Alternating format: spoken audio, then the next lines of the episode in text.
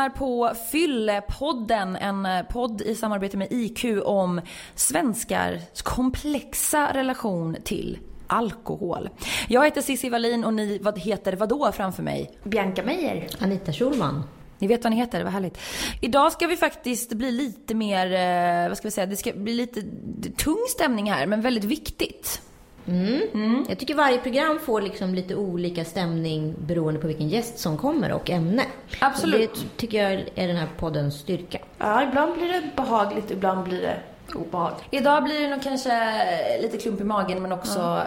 ett bra uppvaknande för många, troligtvis. Vi ska prata om medberoende. Alltså när man har någon i sin närhet som dricker för mycket, har fått på något sätt stämpeln alkoholist eh, eller definierar sig mer som så här, ja, jag är beroende person eller jag har ett riskbruk eller vad det nu kan vara. Eller att man, det vanligaste är att den personen inte förstår det själv och man själv inser att min syster, bästis, pappa, vad det nu kan vara, dricker för mycket. Precis, och medberoende handlar väl också om att eh, den andra personen går med i någon slags dans kring det här missbruket. Kanske underlättar för den som missbrukar, sopar undan spåren liksom hjälper till i det här ja, sjuka beteendet. Och det är väldigt mänskligt ska vi säga. Vi ska prata mer med, med veckans gäst, hon har stenkoll på det här. Men det är väldigt mänskligt att inte på något sätt, det kan man ju tro är det naturliga att så här, stopp och belägg, nu dricker du för mycket, det här ställer inte jag upp på. Utan tvärtom så vill de flesta eh, upp, hjälpa till att upprätthålla, fast omedvetet då, den andra personens drickande. Eller vad, vad tänker du Anita? Ja, det är det här som är så lurigt för att varför betyder det att jag vet att jag är bättre på att dricka än dig? Mm. Hur kan jag utgå från mig själv att jag är facit här? Eh, för det är ju, man sätter sig över någon egentligen. Ja, och jag man... kommer ihåg när man var student när man liksom drack väldigt mycket. Man kunde värma på en vinare, sen kunde man gå vidare på själva festen, festen och då kanske man drack liksom fyra, fem enheter och så liksom rullade det mm. på. Men det slutade med att man kanske har druckit alltså sjuka mängder sprit under liksom inte... åtta timmar. Och jag ja. menar, eh, där någonstans blir det så här, ska jag, skulle jag möta mig själv idag i mitt drickande då, då skulle ju den konsumtionen se väldigt annorlunda ut. Mm. Sen finns det en annan, en annan del som jag tycker är väldigt spännande. Det är också så olika sammanhang och situationer. En kräftskiva förväntas ju att folk dricker mer än vad man kanske gör en fredagkväll efter jobbet. Mm. Eh, sen finns det ju i en annan relation jag hade där var liksom hela vårt gäng och den kulturen, där drack vi mycket mer än vad jag gör idag. Mm. I, i, mitt ny, i min nya relation om man säger så. Mm. Eh, så hur kan jag veta vad som är facit. Och vad, när det är liksom läge att gå in och säga till någon. Ja, och, och hur säger man till den personen att nu, nu tycker jag att du dricker för mycket, det här funkar inte. Men måste man jämföra sådär då, tänker jag? Att det blir som en lite så här äh, skuld och skamfråga då? Ja, att oavsett om du ser någon då, tänker jag, som, eller har någon i din närhet då, som du ser har ett problem, så tänker jag att då, då kan du ta upp det och så behöver inte det vara i relation till om du skulle ha något problem. Alltså det kan vara Ja, men två exakt. skilda grejer. Men säger man ofta såna här grejer, ofta, nu är det inte så att jag springer och lägger, eh, dömer folk åt höger och vänster, men säger man till någon på ett väldigt trevande sätt, jag tror att vi, du kanske har ett problem, och hur mm. gör man det nu då? Då kommer ju oftast den tillbaka direkt, men du var ju jättefull igår. Ja, det ligger ju också ja. inbyggd. Men jag kan säga, när jag drack för mycket, jag har ju brottats med det här, jag är alkoholist, jag är inte alkoholist och sen så gick jag som alkoholterapeut. Det var ju bara två år sedan som jag gjorde det. Och insåg då, för jag ville ha ett svar för mig själv. Det är ändå en ganska stark etikett att sätta på sig själv. Och då kom vi fram till efter mycket snack att nej men du är inte alkoholist. Däremot så har du haft ett alkoholberoende när jag, alltså för snart tio år sedan när jag var yngre och eh, drack på ett väldigt destruktivt sätt. Men jag lyckades bryta det. Men jag måste alltid vara liksom, försiktig hur jag hanterar alkohol oavsett om jag dricker eller inte. Men i alla fall, när jag drack för mycket, när jag var så 20, 22, jag tyckte det var skitjobbigt att bli vuxen. Alltså ta studenten och jag hade inga jobbiga tonår så, utan det jobbiga för mig var efter studenten och fram till kanske 23. När jag slutade dricka, 22, 23 där nog.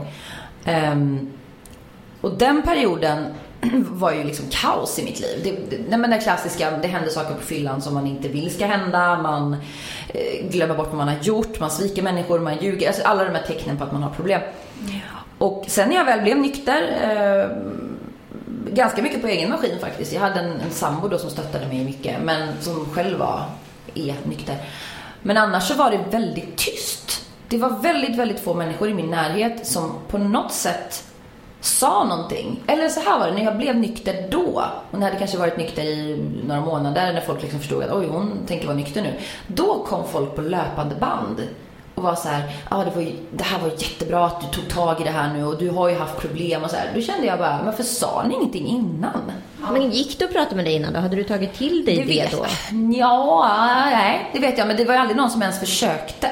Så det var kanske någon kompis som hintade någon gång, men sen så kom ju alla de här profetiorna på, på på rad liksom. Att ja men du var ju, du, vi var ju oroliga där ett tag. Så, ja men varför så? Ja, då, då är det så dags. Men jag tänker att det är det ja, som jag kan är, förstå liksom, att man inte eh, vågar men jag, blev, jag tyckte det var ledsamt att säga fan ni borde ha vågat säga det. För det ja. hade hjälpt mig tidigare kanske. Men det är ju för att det är så mycket skuld och skam som ligger i det här. Och det är mm. därför vi gör den här podden, tänker jag. För att vi ska, vi ska bli något neutralt och enkelt att prata om. Eller enklare i alla fall. Mm. Och IQ, som vi gör den tillsammans med, som sagt, eh, har ju grottat mycket i det här.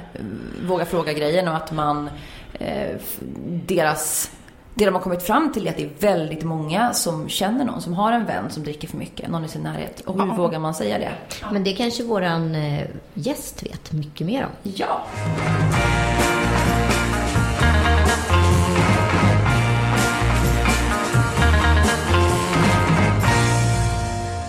Välkommen till Fyllepodden Sanna Lundell. Tack snälla.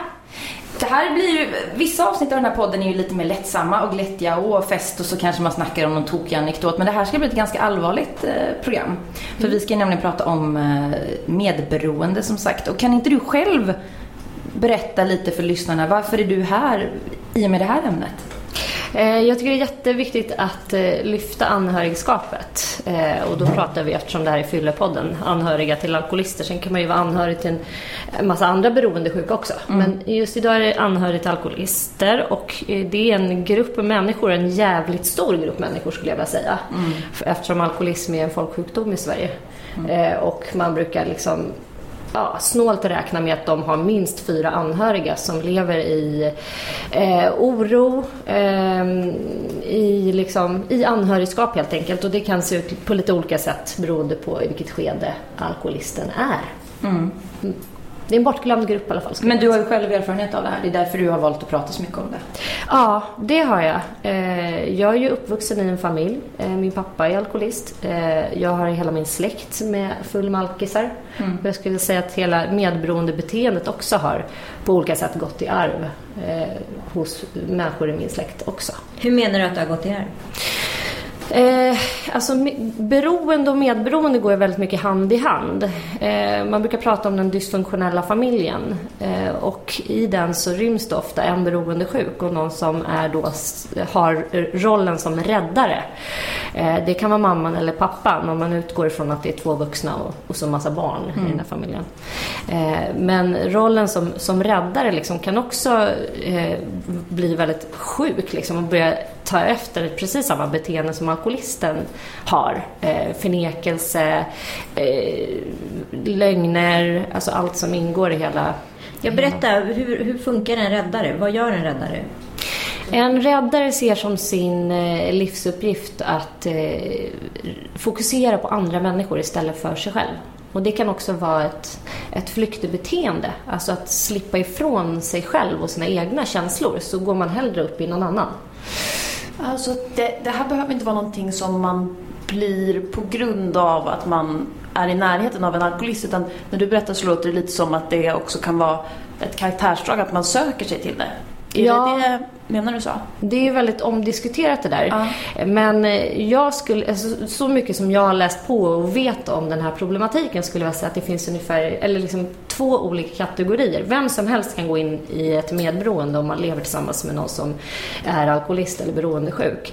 Men eh, det är större risk att man hamnar där om man är uppvuxen med den här problematiken. Därför att då har man fått medberoendet och räddarrollen med sig. Eh, från, alltså man har ju präglats in i den och i de beteendena som präglar den dysfunktionella familjen. Har du, för du säger ju själv att du kommer från en familj med, med missbruksproblem och sådär, alko, mm. alkoholism framförallt. Har du blivit räddaren? Eller har du aktivt tagit avstånd från att bli räddaren?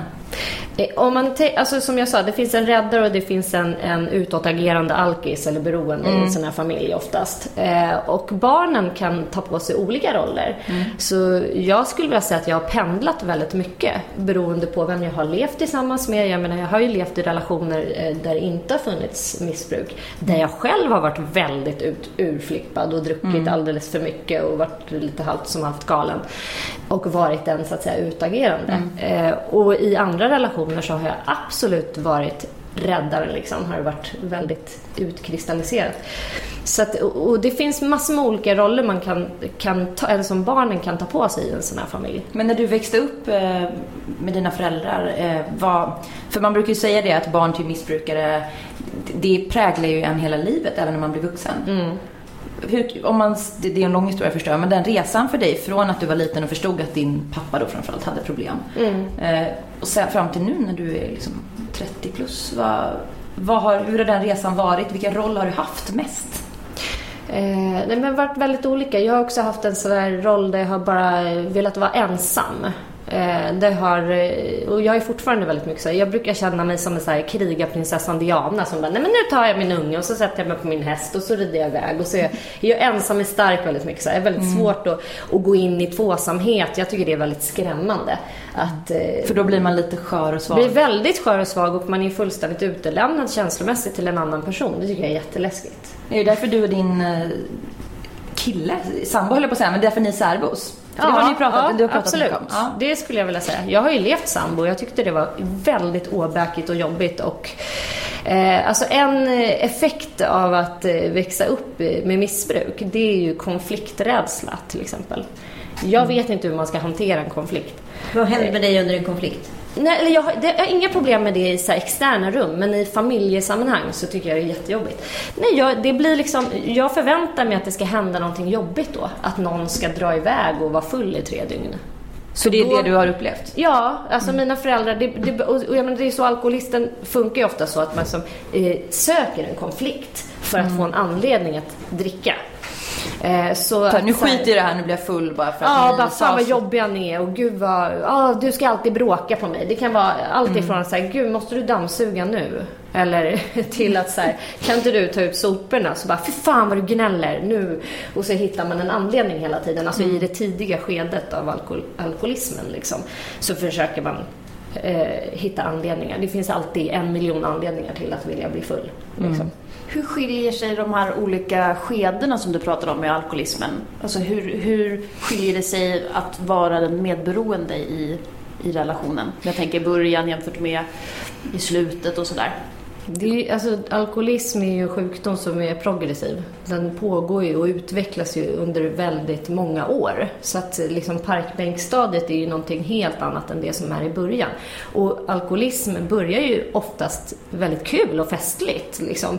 Det kan ju vara att man eh, går in i en relation med en partyprisse och nästan alla unga människor eh, som inte har barn överkonsumerar alkohol. Man dricker alkohol hela tiden och det är fest och det är tjo och det är kim, liksom inga konstigheter alls. Eh, och det är väl sen när det kanske händer någonting i relationen, man börjar känna att den börjar djupna, det kanske någon blir gravid. Men den parten som då har en begynnande, eh, ett begynnande beroende, liksom saktar inte av i sin konsumtion utan fortsätter att dricka lika mycket. Och det är där det liksom börjar knaka i fogarna skulle jag vilja säga. Eh, och man är så här, snälla du kan, inte, kan inte du liksom ta det lite lugnt? Just det, så innan kan det vara kul. Men det, det är i det där läget som det börjar ja, alltså bli jag, obehagligt. Jag tror så att de flesta människor tycker att eh, alkisar är ganska roliga på fest. Ja, det där har jag undrat också. Om det, alltså, om det finns ett karaktärsdrag. Alltså, mm. Blir charmiga personer lättare beroende? Kreativa personer Kreativa, kanske, du vet sådana där. Konstsökande konstnärs... Det har vi också. Ja, är det liksom... tar vi upp här i, i ett annat program, i Fyllopodden. Men eh, absolut, jag förstår. Ja, jag, jag, jag, vet inte om det är så eller om de här människorna kanske måste vara extra charmiga för att komma undan med sina lite då karaktärsdefekter som uppstår av beroendet. Att man ljuger, att man inte håller överenskommelser, att man inte klarar, att man liksom helt enkelt går över lik för att få dricka eller droga. Och det blir ju de flesta i kringen väldigt besvikna av att liksom leva i kring. Och för att då återfå förtroende och tillit och så, så kanske man måste vara extra charmig. Så din, kan det ju vara. Din pappa är ju rikskänd artist, ja. uh, Ulf Lundell. Och jag tänker, det är ju ännu mer tabu kanske att ja, men den här folkikonen liksom kommer ut som alkoholist. Jag har inte riktigt hängt med. Hur länge har han varit öppen med att han har problem? Alltså Eller han... ni i familjen har varit öppna? Han var ju, eh, han åkte in och gjorde en behandling. När kan det ha varit? På det glada 80-talet någon gång. Mm. eller tidigt 90-tal. Jag var nio eller tio år. Eh, då var ju Minnesota-programmet väldigt nytt i Sverige. Det, det var kanske, alltså jag tror det var det första behandlingshemmet. Så här. Och Minnesota är ett tolvstegsprogram? Ja, det är ett tolvstegsprogram. Och de, innan dess så fanns det i princip bara så här, alltså då skickade man in alkisar på torken på så här Ulleråkers mental Då fick man bara ligga där och svettas? Och sånt. Ja, så fick min morfar ligga. Jag, jag har begärt ut journaler från Ulleråkers sjukhus, så här mentalsjukhus där han fick ligga. Eh, och det var ju ingen vård överhuvudtaget utan mm. då såg man ju det här som, det var liksom en, en karaktärssjukdom, liksom att man, hade, man var så svag och sådär. Mm. Eh, och sen kom Minnesota-programmet till Sverige och där gick min pappa en behandling och han blev nykter. Så jag har ju också vuxit upp med en, en nykter person. Alltså, no, jag har också sett mm. liksom, att det går att förändra och göra någonting åt eh, den här sjukdomen.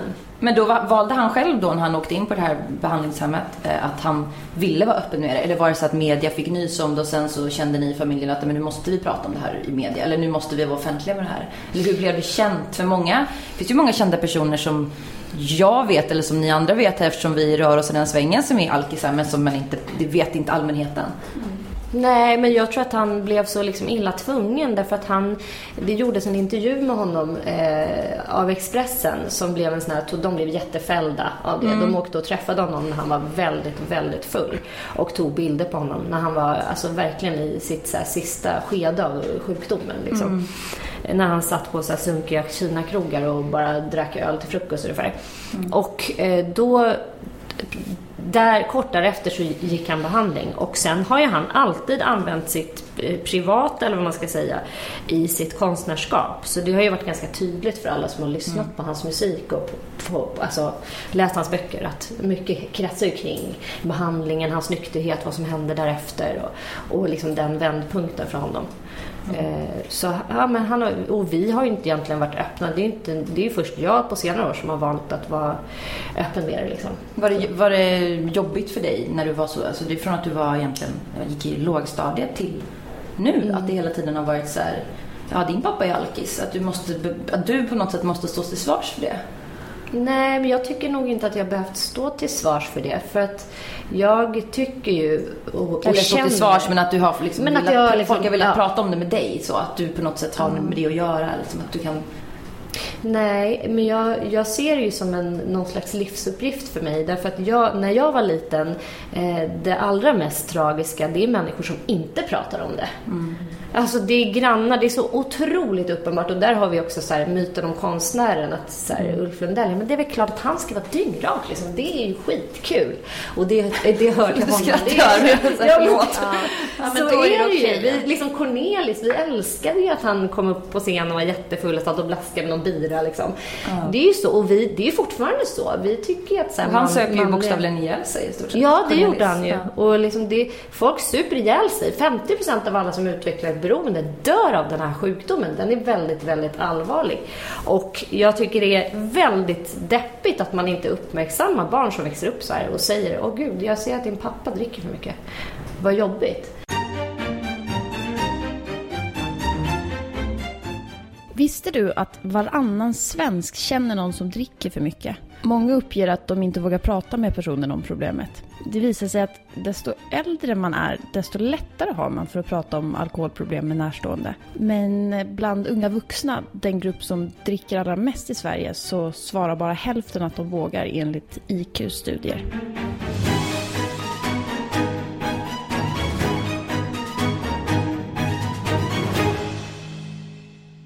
oftast när man tänker på alkoholism inom familjen så är det ju oftast männen man pratar om. Mm. Men eh, du pratar också om din mamma som är beroende och jag tycker kvinnorna kommer ofta i skymundan. Ja, eh, ja verkligen. Och hur, hur, hur särskilde sig din mammas alkoholism mot din pappas? Och hur kompenserade du däremellan?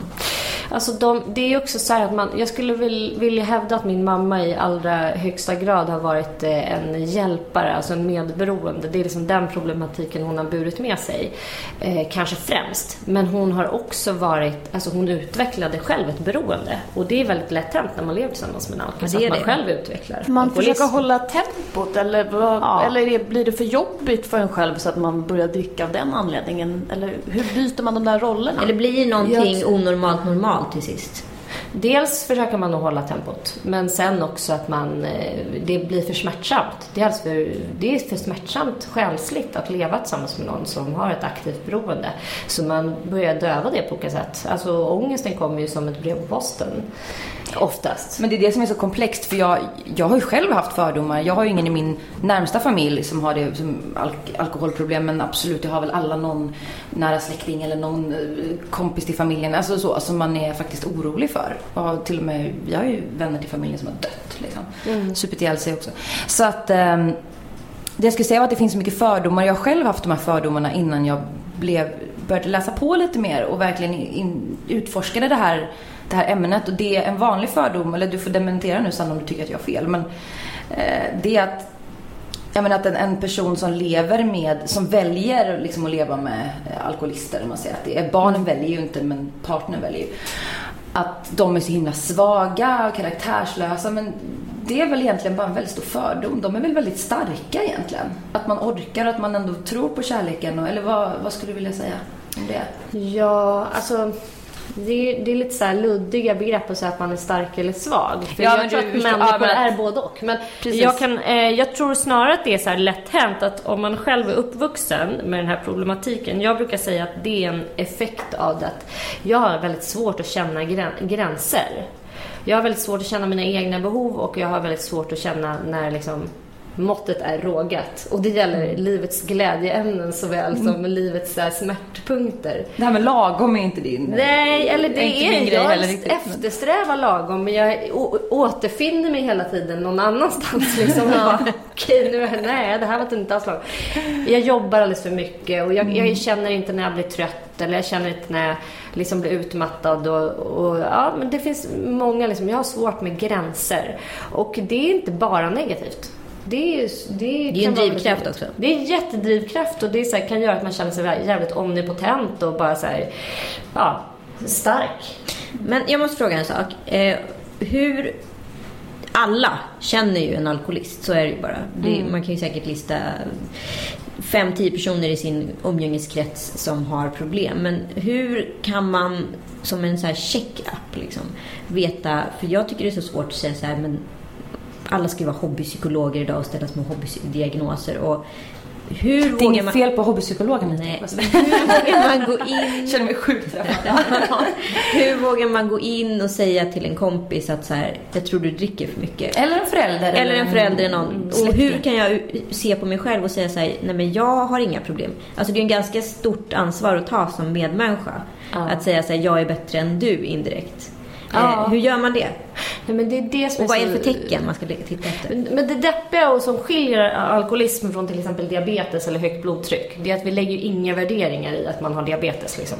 Eller nu börjar vi göra det för det är såhär, du har ätit fel din tjockistur. Men, men det, ja, med alkoholism så det, ser det inte ut så. Utan vi, när vi säger till någon som har druckit för mycket så gör vi oftast det i vredesmod. För att vi tycker att... Väldigt mycket skuld. Fan vad du... Ja, det är väldigt så här, man går på någon med väldigt mycket skuld och skam.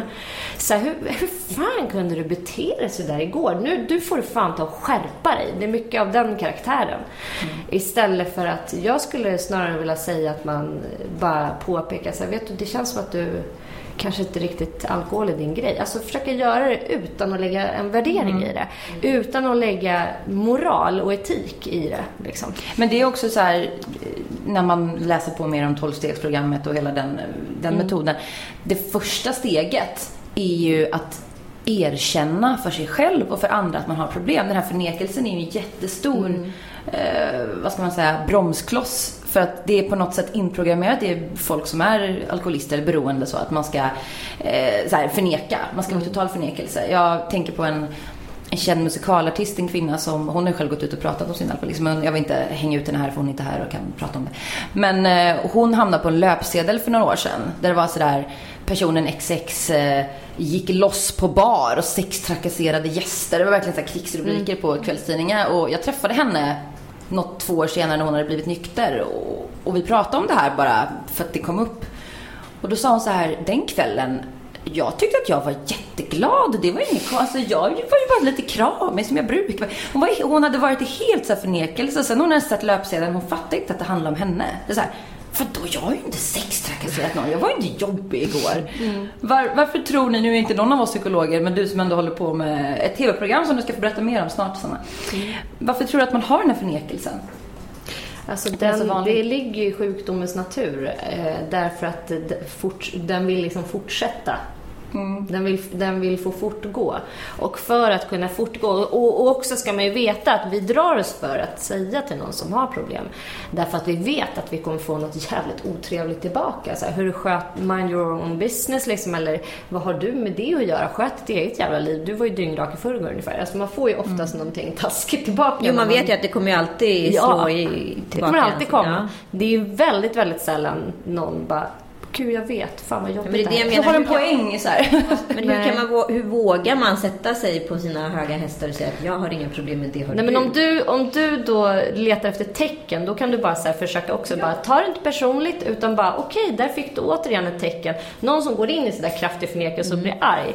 Ja, okej, okay, det är verkligen ett tecken på att någon har problem. Om man slår ifrån sig istället för, alltså, och träff, jag menar, jag, ni har säkert eh, många vänner som har gått in i tillfällig kris, skilsmässa eller separation eller någonting annat jobbigt som har hänt och som periodvis, alltså bara periodiskt har börjat dricka jävligt mycket. Mm. Och att säga, uppmärksamma den personen på så här, hur du kanske börjar ta det lite lugnt. De brukar oftast bara, ah fan jag måste, nu måste jag ha vit månad, alltså det här var inte bra. Just det. Alltså då har man ju liksom insikt i vad man håller på med. Mm. Men en alkoholist eller någon som är i, i, i begynnelsen av att utveckla ett beroende är ju inte så. De förnekar. Men um, jag funderar lite på det här med att vara barn till missbrukare. För det, kan inte du berätta om tv-serien förresten? För det, I och med jo. att du är barn till en alkoholist ja. och har vuxit upp med det och har det såklart i dig. Så bestämde du och Ann Söderlund er för att göra en tv-serie. Kan inte du berätta om det? Jo, vi eh, har gjort en dokumentärserie eh, i tre delar om anhörigskapet. Mm. Eh, och det är inte bara alltså anhöriga till alkoholister som får berätta sina historier utan det är anhöriga till andra beroendesjuka också. Eh, mm. och eh, vi sen, vi, den kommer börja sändas i ettan eh, efter valet. Så det är bara att hålla ögonen öppna. Och den heter? Djävulsdansen. Skiljer det sig att vara anhörig till en alkoholist jämfört med att vara anhörig till en narkoman eller någon som har något annat beroende? Eller är det Spel, missbruk, missbruk som missbruk? Eller? Det finns ju många gemensamma nämnare. Den här förnekelsen till exempel som vi pratade om och eh, lögnerna och ja, som också är en del av förnekelsen. Eh, det, det, finns många gemensamma nämnare men det, det är ju såklart skiljer sig också. En person som är beroende av droger till exempel, det, då är man ju helt plötsligt kriminell i vårt land. Eh, vilket gör att deras ras går jävligt mycket snabbare oftast. Det är en dyr, mycket dyrare vana också. Det gäller ju också någon som är spelberoende. Där kan ju liksom, ekonomin är ju det första som blir lidande där kanske. Man kan behålla jobb och familj och så men helt plötsligt liksom, hela ekonomin är bara raserad. Så alkoholist kan man egentligen vara länge. Det, det är vad ska man säga, det är ändå de flesta svenskar dricker ändå och mm. man, det kostar ju inte lika mycket som att vara liksom heroinist, inte ens i närheten. Och det är ändå lagligt att dricka alkohol om man inte kör ja. bil och så. Så det har du helt rätt i, att det är ett, ett beroende man kan hålla igång längre. Men hur kan man bromsa det tidigt? För jag tänker som om exempelvis mina polare eller jag själv som så pluggat på universitet man festar ju väldigt hårt i unga år och där mm. festar ju alla ganska lika. Man, man värmer ju på en flaska vin. Mm.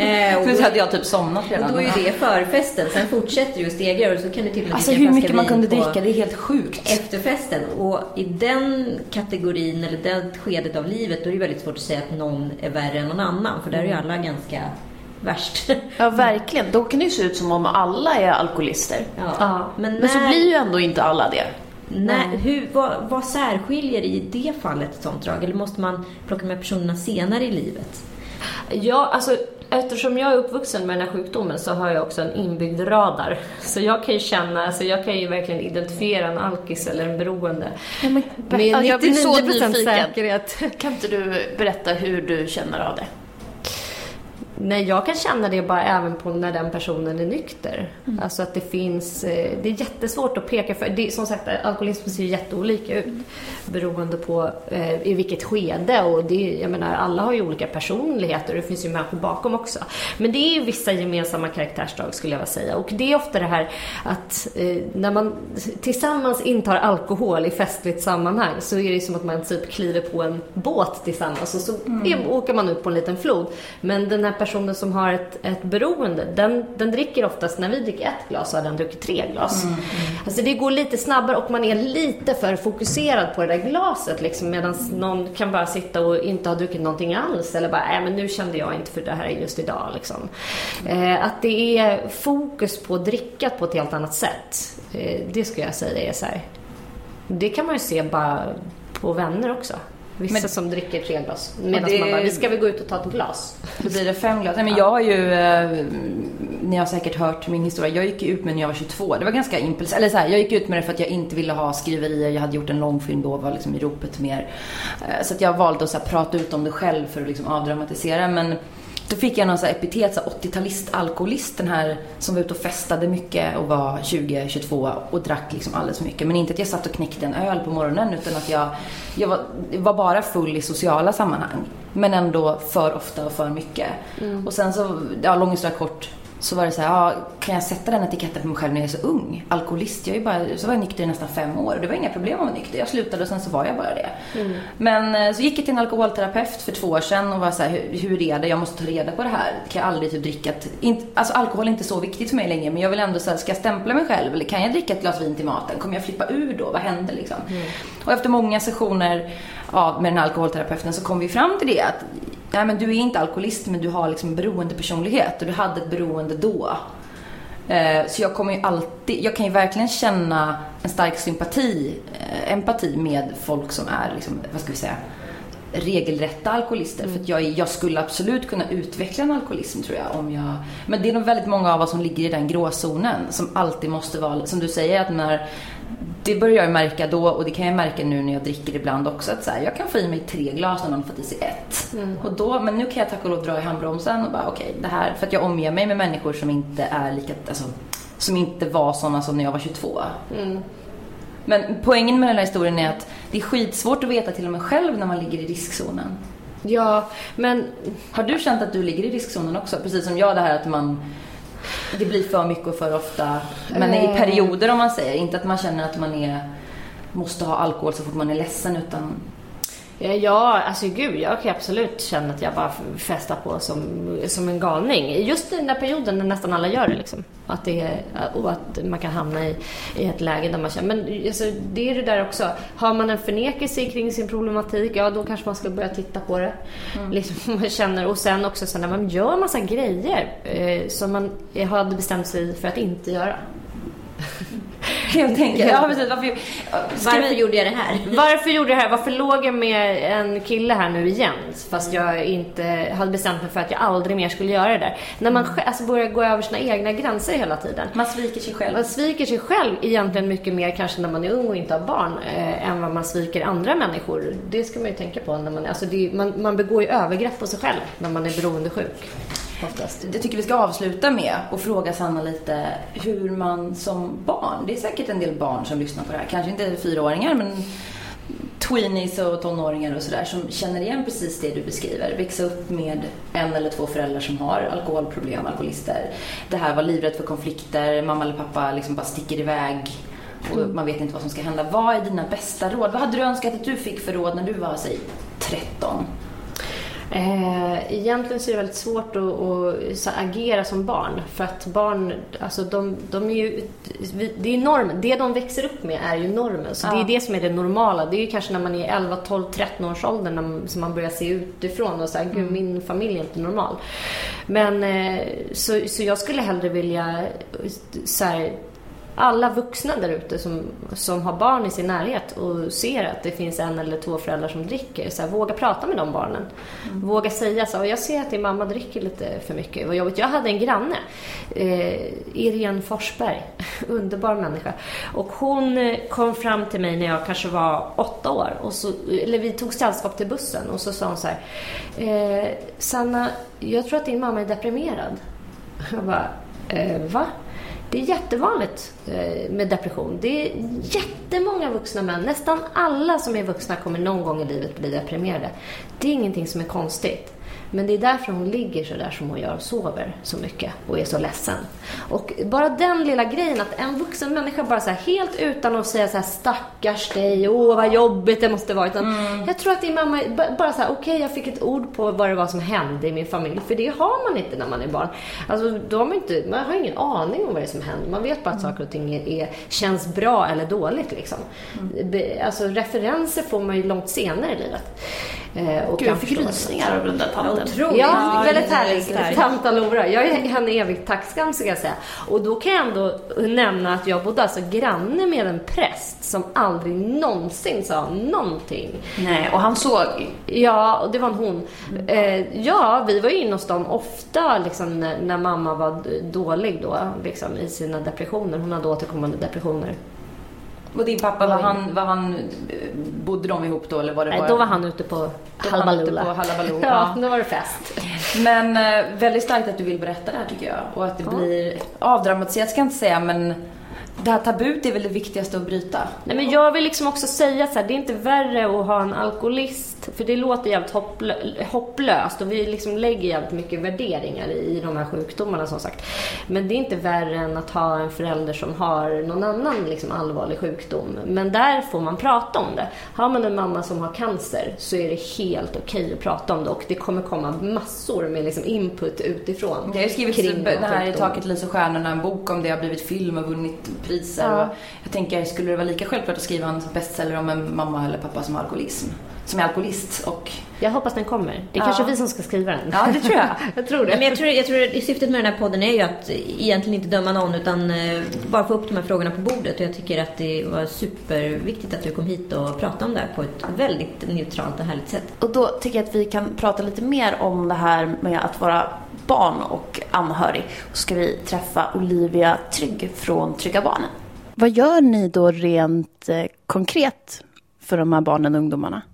Vi hjälper till med både handfasta aktiviteter framför allt, där vi erbjuder stödsamtal med oss som själva vuxit upp i den här problematiken, så att barn och unga förstår att de inte är ensamma. Vi förmedlar hopp och också visar att det finns hjälp att få. Vi eh, jobbar också med tre hjärtefrågor som vi brinner extra mycket för. Eh, och framförallt kunskap, att vi vill ta bort den här skammen som många barn och unga känner som växer upp i den här problematiken. Trygga barnen grundades utifrån egna erfarenheter. Då jag själv uppvuxen med en pappa som blev alkoholist. Jag är uppvuxen till en början i en väldigt fin och vanlig familj. Men bakom den här vackra fasaden så döljde sig sprickor och problem.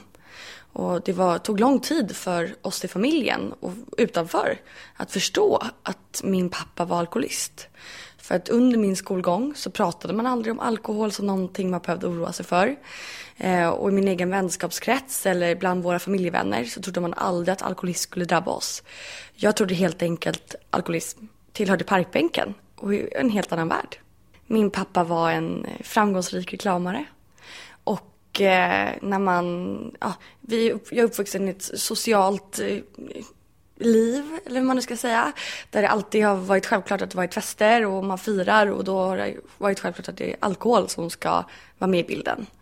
Och eh, från början så var det väldigt, väldigt bra i vår familj. Eh, vi hade den här så kallade perfekta familjen.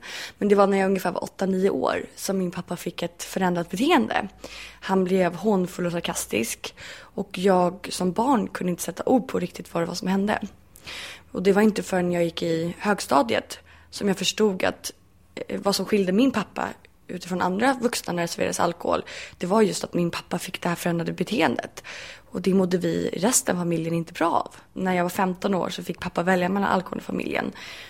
För då hade det gått så långt så det gjorde att vi inte längre orkade hålla uppe den här fasaden. Så vi gjorde en så kallad intervention och ställde ett ultimatum till pappa. Och han valde alkoholen.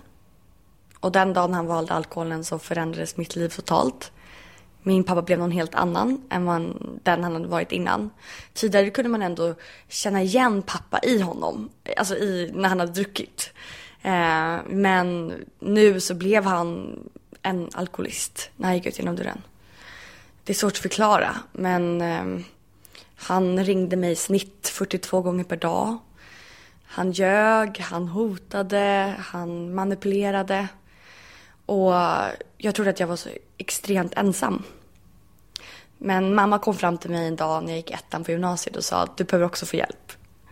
Och jag tänkte att varför behöver jag hjälp? Det är inte mig det är fel på. Det är pappa som är konstig. Men mamma sa att om inte du får hjälp nu så finns det risk att du själv blir alkoholist. Eller att du kanske träffar någon som är alkoholist. Eftersom jag hade byggt upp ett beteendemönster som jag var tvungen att bryta. Jag tycker att det är jätteviktigt att man vågar se och att man vågar fråga och framför allt att man vågar stå kvar om ett barn eller en ungdom öppnar upp sig om att de har det jobbigt hemma. Och vi brukar säga, vi har lanserat en ny kampanj nu som heter just Våga fråga. Och då handlar det just om att modiga vuxna ger trygga barn. Eh, nu i sommar så kommer vi ha öppet när alla andra har stängt. Det är någonting som vi kallar för Trygg hängbro. För att vi märker att eh, eh, sommar och jul och andra högtider eller långa lov är oftast de tuffaste tiderna för barn och unga. Inte bara att de inte har tryggheten att kanske gå till skolan eller till fritids, men också att många andra verksamheter stänger under sommaren och, eh, eller tar in vikarier eller går på semesterledighet. Och det gör att de här barnen och ungdomarna har ingenstans att ta vägen. Så därför så finns vi tillgängliga som en trygg hängbro under sommaren för att fånga upp de här barnen och ungdomarna som behöver hjälp just nu. Det var alltså Olivia Trygg från Trygga Barnen som gör ett fantastiskt jobb, eller vad säger ni? Verkligen. Mm. Ja, de är, det är verkligen en ruskigt bra organisation, tycker jag. Just det, och så kommer vi ihåg att eh, våga fråga som vuxna. Verkligen. Mm. Tack Sanna. Tack för att jag fick komma.